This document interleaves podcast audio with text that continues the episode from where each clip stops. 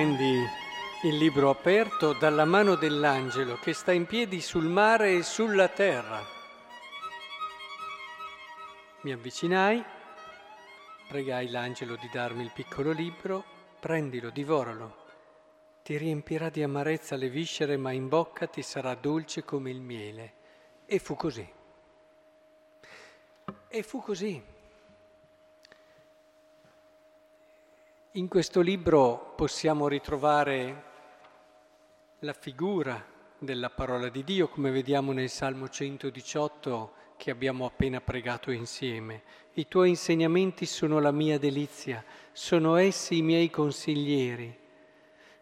Bene per me è la legge della tua bocca, più di mille pezzi d'oro e d'argento, quanto sono dolci al mio palato le tue promesse, più del mele, più per la mia bocca. Eh, la parola di Dio, la parola di Dio può davvero essere di una dolcezza unica, perché riempie la nostra esistenza e ci conduce per mano verso quella verità che starà sempre un passo davanti a noi, ma che possiamo sempre più intuire, comprendere, in un qualche modo sperimentare grazie alla parola che non è semplicemente un discorso o un libro scritto, è una presenza di salvezza, è una presenza di grazia. La parola di Dio è un qualcosa di vivo, di efficace. È importante che comprendiamo però che la parola di Dio non è una dolcezza che stomaca. Cerco di spiegarmi. La parola di Dio, se è vero questo parallelo che abbiamo fatto, ha anche la sua parte amara.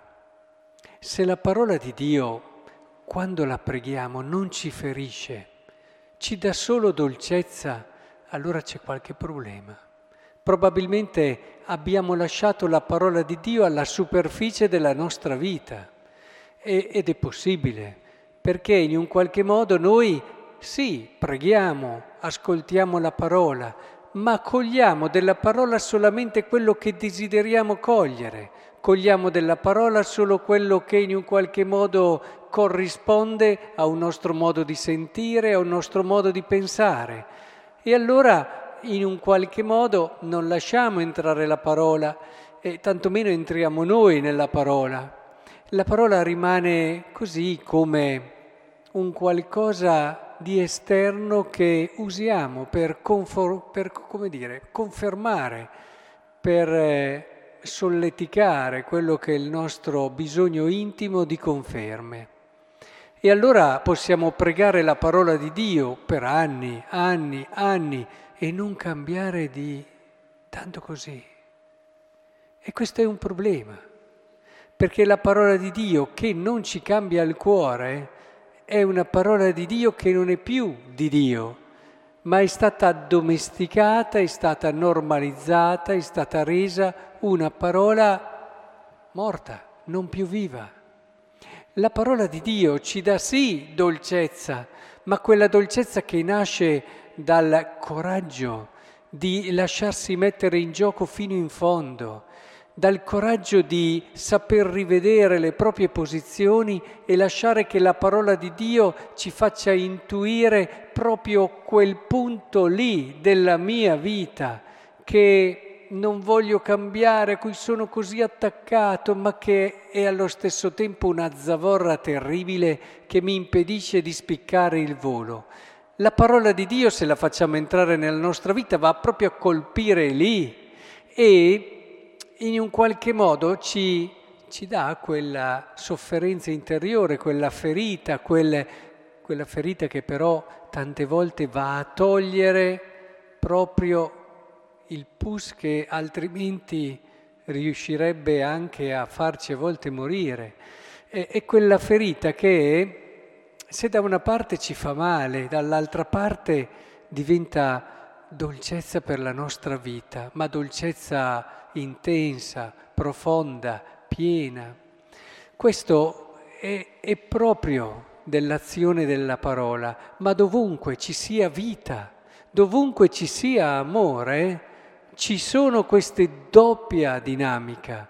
Da una parte si sperimenta intensità, pienezza e dolcezza, dall'altra parte c'è sempre, pensate a due persone che si amano, se non ci sono mai momenti anche di difficoltà, la mia paura è che davvero siano bravissimi a creare sempre la situazione che va bene e che previene ogni conflitto e ogni problema.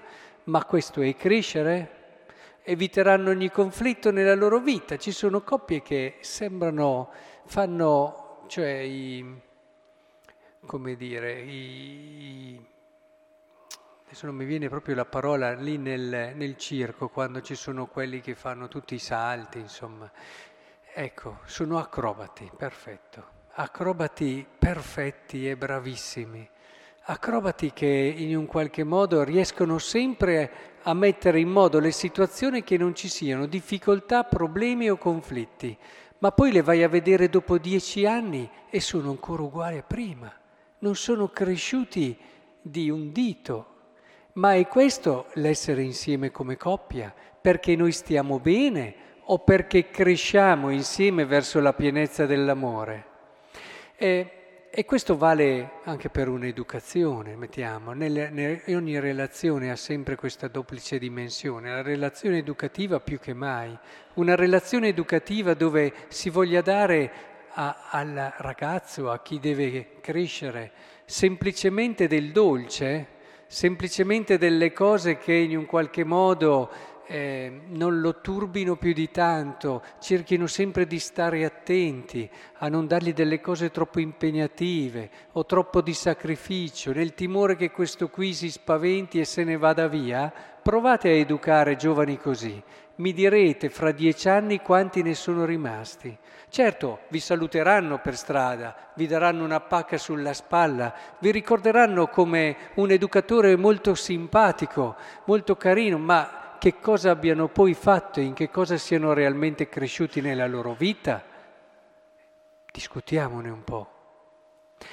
E, e soprattutto se siano stati capaci di affrontare la vita, perché questa è la migliore delle ipotesi, quella della pacca sulle spalle, ma molti educati così non avranno la forza, le risorse interiori, perché non sono stati abituati a guardare oltre, a desiderare cose grandi e belle, anche quando queste richiedono molta fatica. Non sono stati abituati a credere in se stessi e in quella risorsa e forza che hanno dentro che li porta a superare le prove, le difficoltà, anche quando sembrano insormontabili. E allora magari non li vedete neanche portarvi lì e farvi la pacca sulle spalle, li vedete in difficoltà estrema ad affrontare la vita perché non sono attrezzati.